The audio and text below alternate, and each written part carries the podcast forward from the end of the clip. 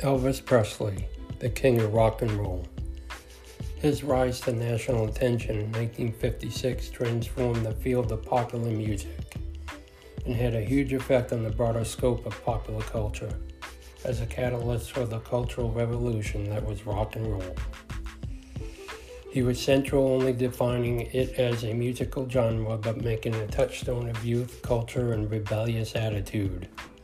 With its racially mixed origins, repeatedly affirmed by Presley, rock and roll's occupation of central position in mainstream American culture facilitated a new acceptance and approval by all fans.